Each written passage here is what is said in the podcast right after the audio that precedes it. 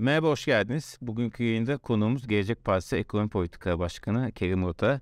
Kendisiyle depremi e, ve son günlerdeki bazı ekonomi başkanı konuşacağız. Kerim Bey merhaba. Merhabalar Semih. Ee, nasılsınız? Çok evet. teşekkürler. Ee, tabii ki çok e, yıkıcı bir süreç.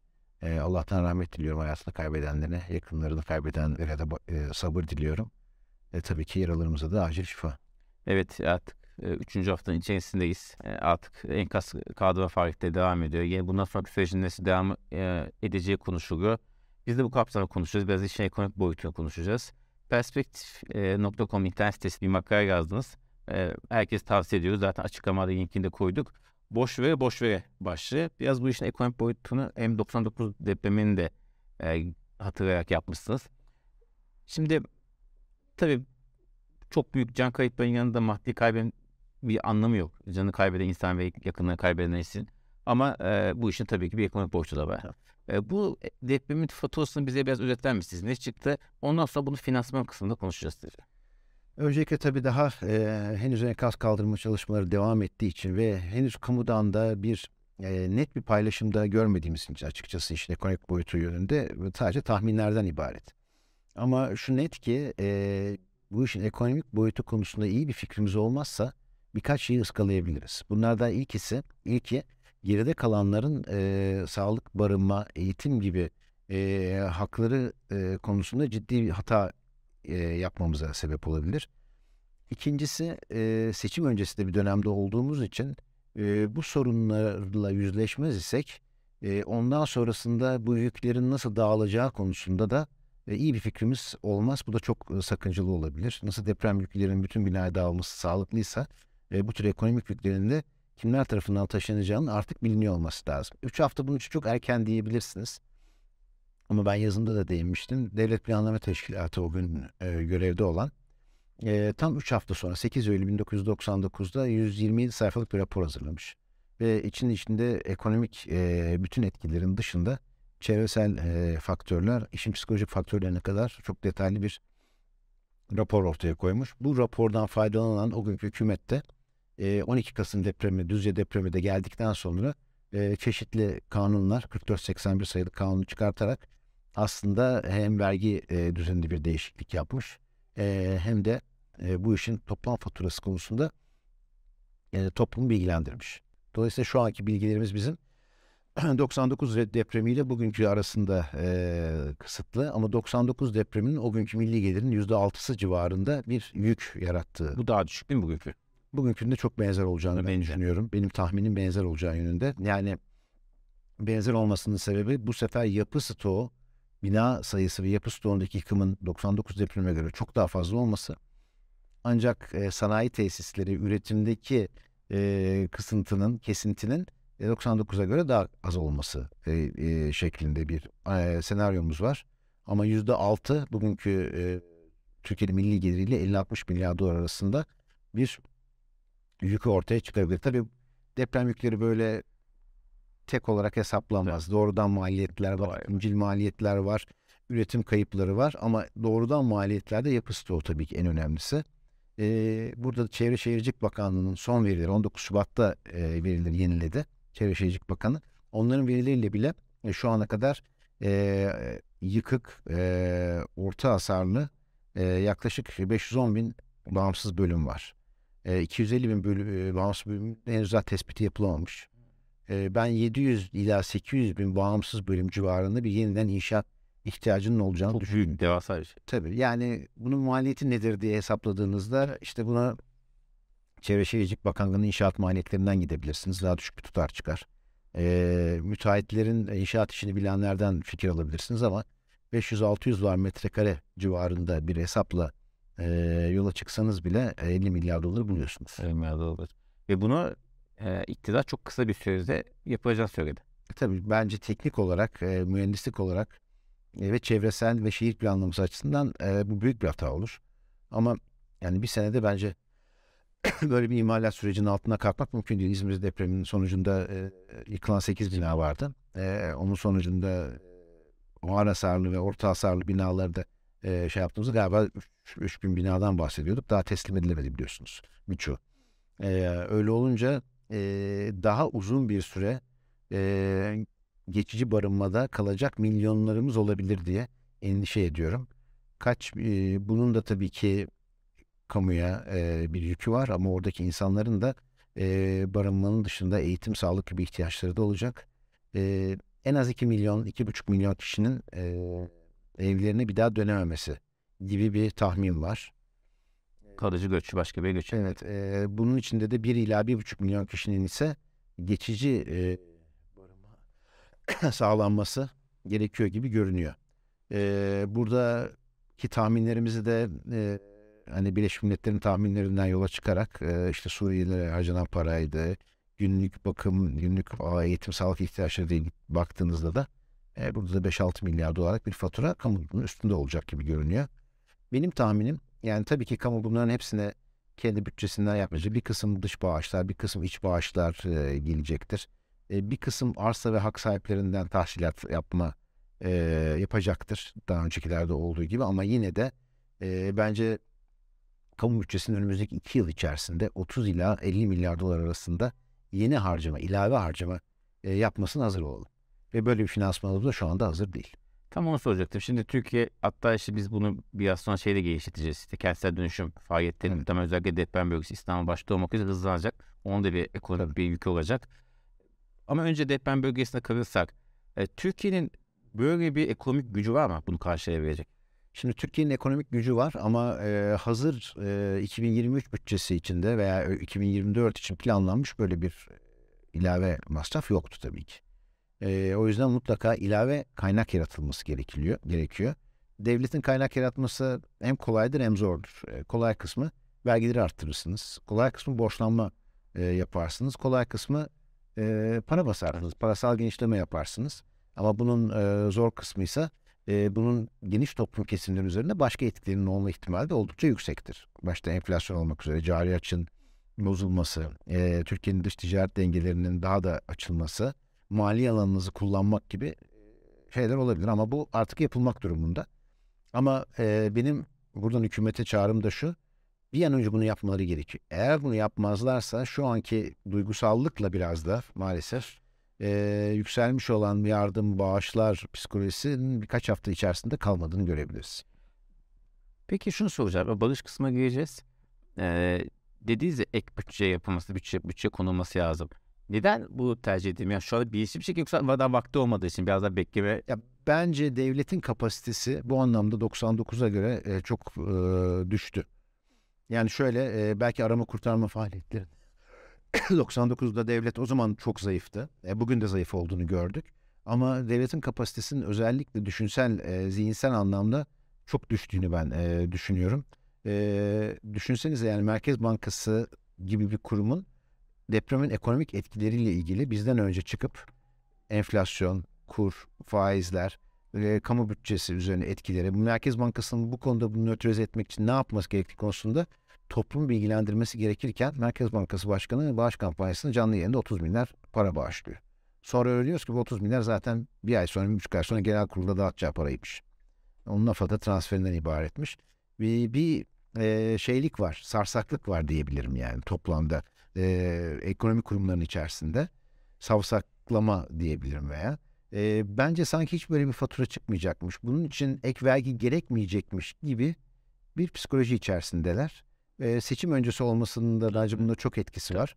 Hiç kimseyi seçim öncesinde e, buyurun e, şöyle bir bizim harcama planımız var, vergi planımız var demek istemedikleri için e, bu işi seçim sonrasına erteliyorlar gibi hissediyorum. O zamana kadar bağışlar götürecek. E, aynen o zamana kadar bağışlarla. Zaten ilk 2-3 ay içerisinde yapılacak harcamalar korkunç büyük harcamalar olmayacaktır. E, ama e, sonrasında milletten o istiyorsunuz. Bir seçim kampanyası iç süresince de gireceksiniz. O isteyenlerin muhalefet de dahil buna e, bu gelecek yükün nasıl dağılacağı konusunda vatandaşlarına mutlaka vermesi gereken bir hesap ve plan var bence. Peki servet vergisi bu içinde mi? Bence içinde. Yani e, kulağa bazen çok negatif gelebilir. Bazıları için çok pozitif gelebilir ama 99 depremi sonrasına bakalım. E, Kasım e, 99'da servet vergisi anlamına gelebilecek birçok uygulamada yapıldı. Bunların bir kısmı geçiciydi, önemli kısmı geçiciydi, bir kısmı da kalıcı oldu. Mesela ek emlak vergisi, ek motorlu taşıtlar vergisi. Evet. O, o yıl hepimiz e, ilave iki vergi ödedik. Özel iletişim vergisi geldi ve kalıcı oldu. E, Hatta ismi deprem vergisi. İsmi deprem vergisi diye tanındı kamuoyunda.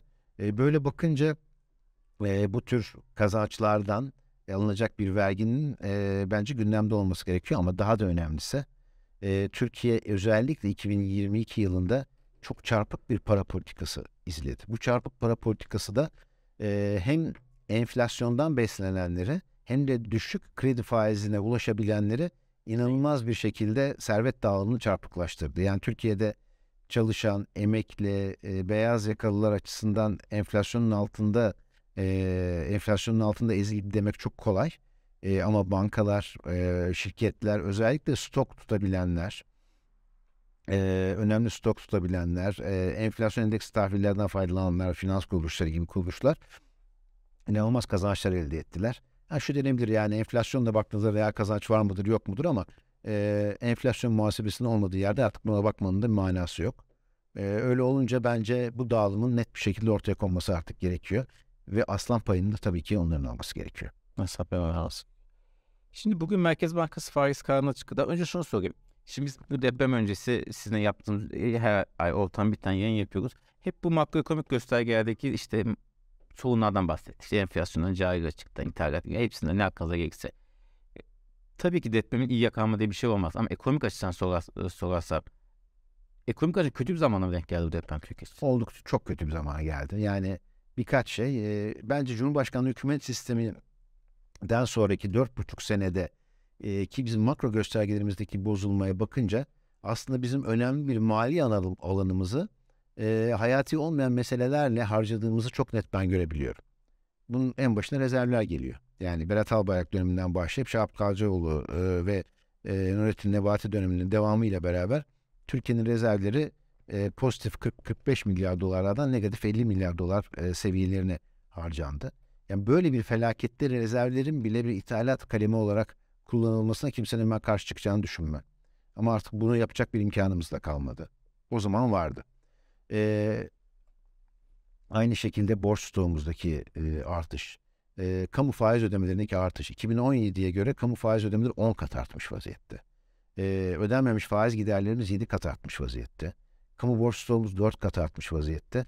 Yani 2018'e göre biz aslında piyasalarla kavga ederken ve bir inşaat rantı üretmeye çalışırken e, Türkiye'nin e, çok önemli mali alanlarını ve kamu kaynaklarını maalesef çarçur etti. Çarçur etti. İhtiyat akçesi, yedek akçe zamanındaki tartışma otobüsü o da bayağı şey, açıklama yapmıştınız. Bu çok işte önemli zamanlarda, solunuz zamanlarda yer yapardı. O zaman şu çok söylenmişti. Sonuçta devletin parası. Bugün ihtiyacı varsa bugün de ihtiyaç harcını denmişti. Ama öyle oldu. Rezervler için de aynı şey söyleniyor. Yani o ne yapacak? Amerikan, e, ABD e, hükümetine sıfır faizle rezerv tutmanın ne manası var denildi ama yani bugün itibariyle bir 15-20 milyar dolar rezervimizin ithalatta kullanmasının kullanılmasına hiç kimse ses çıkarmayabilirdi. Ama artık o öyle bir rezervimiz yok. Burada tabii bazı şeyleri anlayam, hala anlamakta da çok güçlük çekiyorum. Yani mesela hala kurların bu seviyede sabit tutulması için Merkez Bankası çok önemli miktarda döviz satıyor. Evet. Yani niye 18.85'te kurları tutmak için bu kadar ince bir mühendisliğin peşinde e, hala devam ediyorlar. Anlamakta çok güçlük çekiyorum. Çünkü bu işi biraz daha yukarı bir seviyede e, dengelemeye kalksa muhtemelen daha az döviz harcayacaklar. E, ama bence karar mekanizmaları artık bunu tartışacak noktayı çoktan aşmış diye düşünüyorum. Evet şimdi karar mekanizması dedik. E, Merkez Bankası bugün para politikası kurulu vardı. Faizi 50 bas puan indirdi. Beklentinin 100 bas puandı. Şöyle bir şey var. E, diyor ki metinde para politik duruşun finans, fiyat istikrarı ve finansal istikrarı koruyarak deprem sonrası gerekli toparlanmayı desteklemek, desteklemek için yeterli olduğu görüşünde. Yani e, deprem sonrası gerekli toparlanmayı destekleyip desteklememesi işte faizlerin enflasyon 60'larda 40'larda gezdiği bir ortamda 50 bas puan mı? E, yarım puanla değil tabii ki. Yani şu anda zaten Türkiye'de faiz gerçekten 9 mu 8,5 mu bu da bir tartışma konusu. Bugün bir bankanın kapısını vurup içeri girseniz %30'a kadar e, Türk lirası faizi zaten mevduatınızı alırsınız. E, krediler açısından da e, bunun üzerinde faiz özellikle tüketici kredilerinde çok fazla e, yukarıda faizler var. E, dolayısıyla reel olmayan bir e, faiz e, dünyasındayız ama daha da önemlisi faizler inmesine rağmen para politikası gevşek değil. Yani şöyle gevşek değil. e, oransal olarak gevşek ama krediye ulaşmak artık neredeyse imkansız hale geldi şirketler açısından. Birey açısından da öyle. Bireyler açısından da öyle. Şimdi öyle bakınca da e, para politikasındaki bu yarım puanlık bir e, yüzde birlik düşüşlerin hiçbir etkisinin olmayacağı e, çok net. E, üstelik metni okuduğumda da e, faizler önümüzdeki ay e, düşürülür mü, burada mı kalır konusunda iki tane birbiriyle çelişen cümle var. Bir şey anlamak mümkün olmuyor öyle olunca da. Evet. Gerçekten de öyle. Peki buradan KKM'ye geçelim. Kul koruma mevduat. E şimdi kul koruma mevduatta biliyorsunuz birkaç hafta önce üst band kaldırılmıştı. Servis Evet. bırakıldı.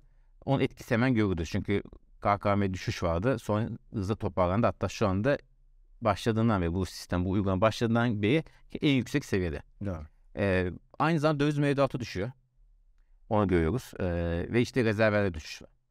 Ee, bu üçüyle birleştiğinizde nasıl bir döviz piyasasında hareket görüyorsunuz? Şimdi öncelikle tabii kur korumalı mevduatta bir kayışın olduğu belli. E, döviz mevduatından e, kur korumalı mevduatı, Merkez Bankası'nın kur korumalı mevduatına bir kayış olduğu belli. Bu da şunu ortaya e, koyuyor ki aslında Merkez Bankası kovasına giren döviz miktarı artıyor. Bu kova iki şeyle doluyor. Bir, ihracatçılardan satın aldıkları dövizlerle haftalık 2 milyar dolar civarında olduğunu düşünüyorum. E, ikincisi ise KKM ile. Buna rağmen rezervlerindeki düşüş ise e, satış hızının artmasından kaynaklı. Biraz evvel e, bunu söylemeye çalışmıştım. Yani e, kuru bu seviyede tutmaya kalktığınız sürece kovanızı ne kadar hızlı doldurursanız doldurun daha hızlı, daha büyük e, deliği kapatmak durumunda kalıyorsunuz. E, ve böylelikle rezervler e, satılıyor. Ve rezervler satılırken de e, ithalat talebinin çok arttığını ben düşünüyorum. Yani bunu tabii ki Ocak dış ticaret verilerinin, özel, özür dilerim, Şubat dış ticaret verilerinden göreceğiz. E, altın ithalatı dahil e, ithalat talebinin çok arttığını görüyorum. Kredilerin ulaşabilen firmalar açısından da çok ciddi bir stok eğilimi e, görüyorum. Böyle olunca aslında biz şunu yapıyoruz. Yurt içinde e, ki dövizi dövize endeksliyoruz. E, gelen dövizi de e, ithalat yapmak için cari açık ve dış ticareti finanse etmek için Merkez Bankası rezervlerinden harcıyoruz. Kesinlikle sürdürülebilir olmayan bir model. Evet.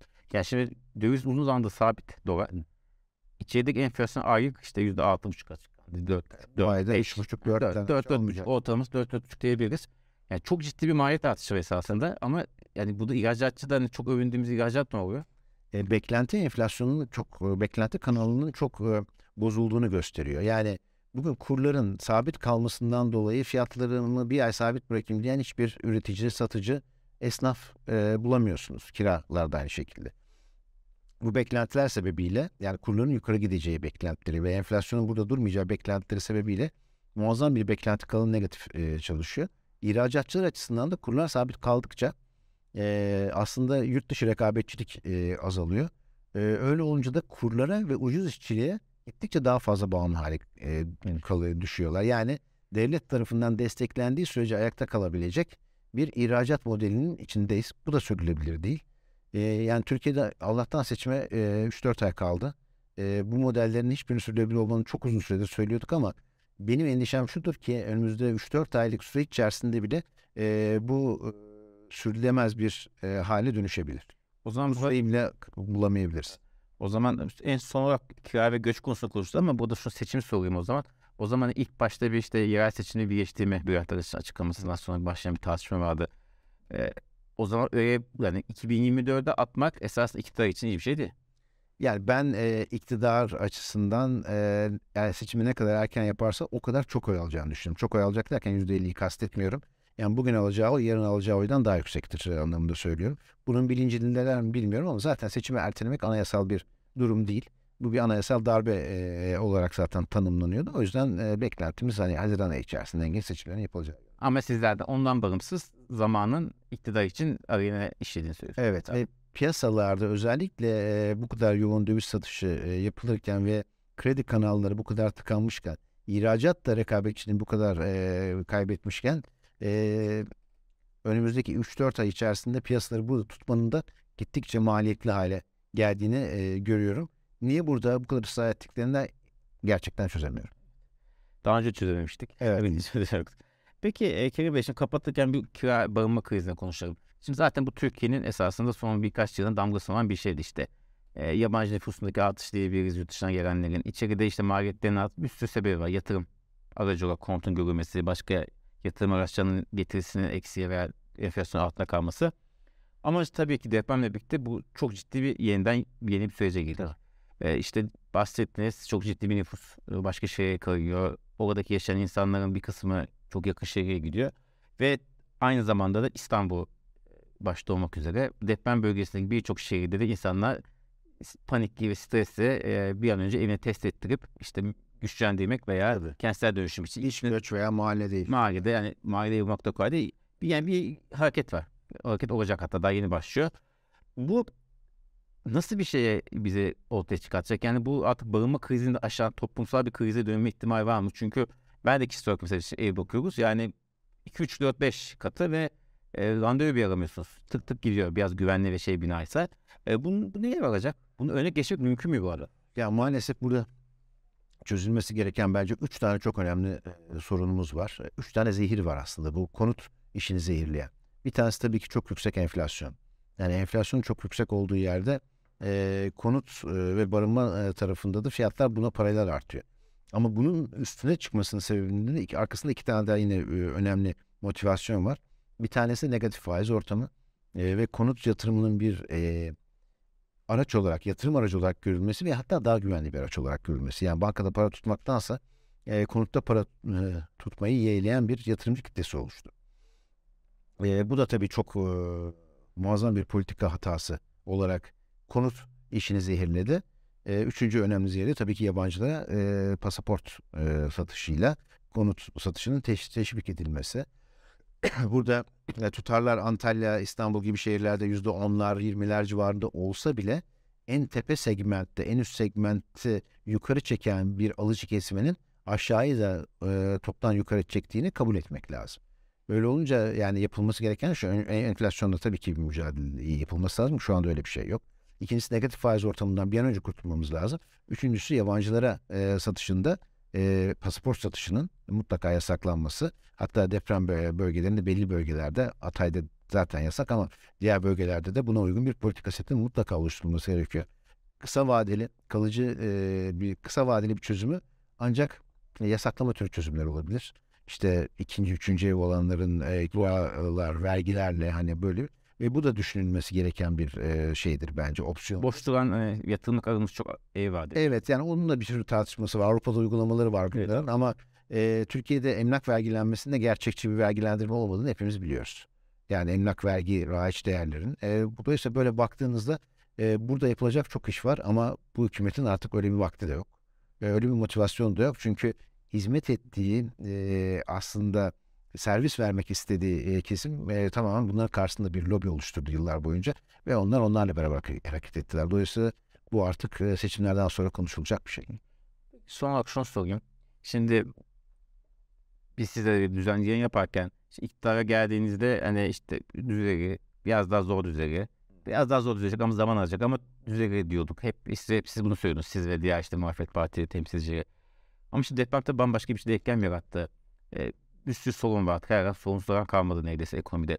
Bunları düzeltmek e, nasıl olacak muhalefet açısından? Şimdi yani enkaz yani tabii depremi yok sayıp hayatımıza devam edemeyiz. E, o yüzden e, Millet İttifakı son 3 Mart toplantısında bir deprem komisyonu kurulması kararını e, aldı ve kuruldu ve çalışmalarına da başladı.